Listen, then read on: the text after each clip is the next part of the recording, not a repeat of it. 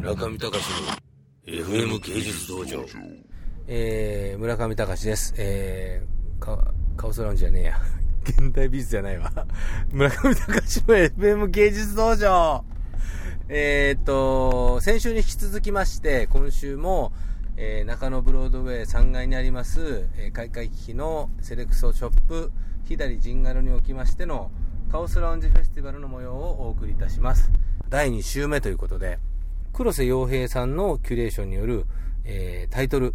カオスチャレンジの世界。まあ言ってみれば、カオスラウンジってほとんどがピクシブや、あの、ミクシーとか、フェイスブックの中で、まあ生まれたその、ある種のクラスター、あの、共通の、まあ、言語体系を持っている人たちの集まりで形成されたグループなんですけれども、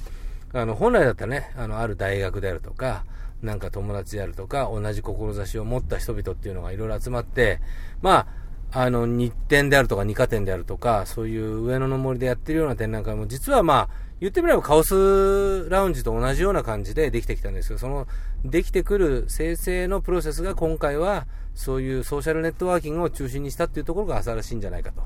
まあそこで、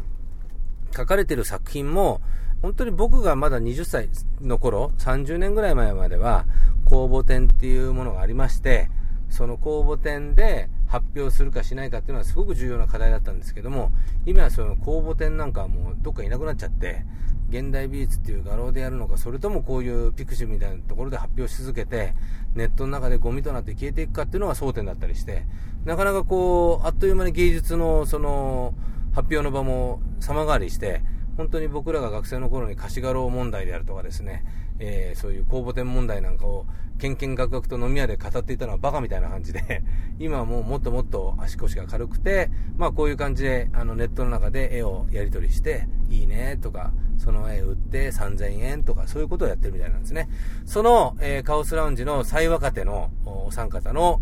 えーカオスチャレンジの世界、えー curated by 黒瀬洋平。それでは、あの、お三方のお話などを聞いてみましょう。村上隆の FM 芸術道場。キュレーターの黒瀬です。よろしくお願いします。カオスラウンジフェス第2弾ですね。カオスチャレンジの世界という3人のグループ展になるんですけど、まあ作家としましては、三つ子さん、アリケムさん、ちくわエミルさんという3人のアーティスト、あの、カオスラウンジに関わってくださってるアーティストのグループ展になりますね。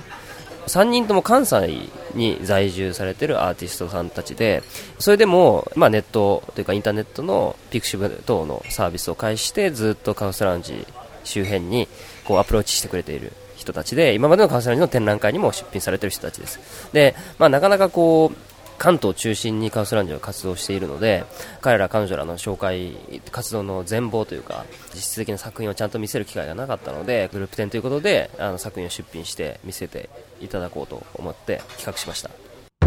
村上隆の FM 芸術道場。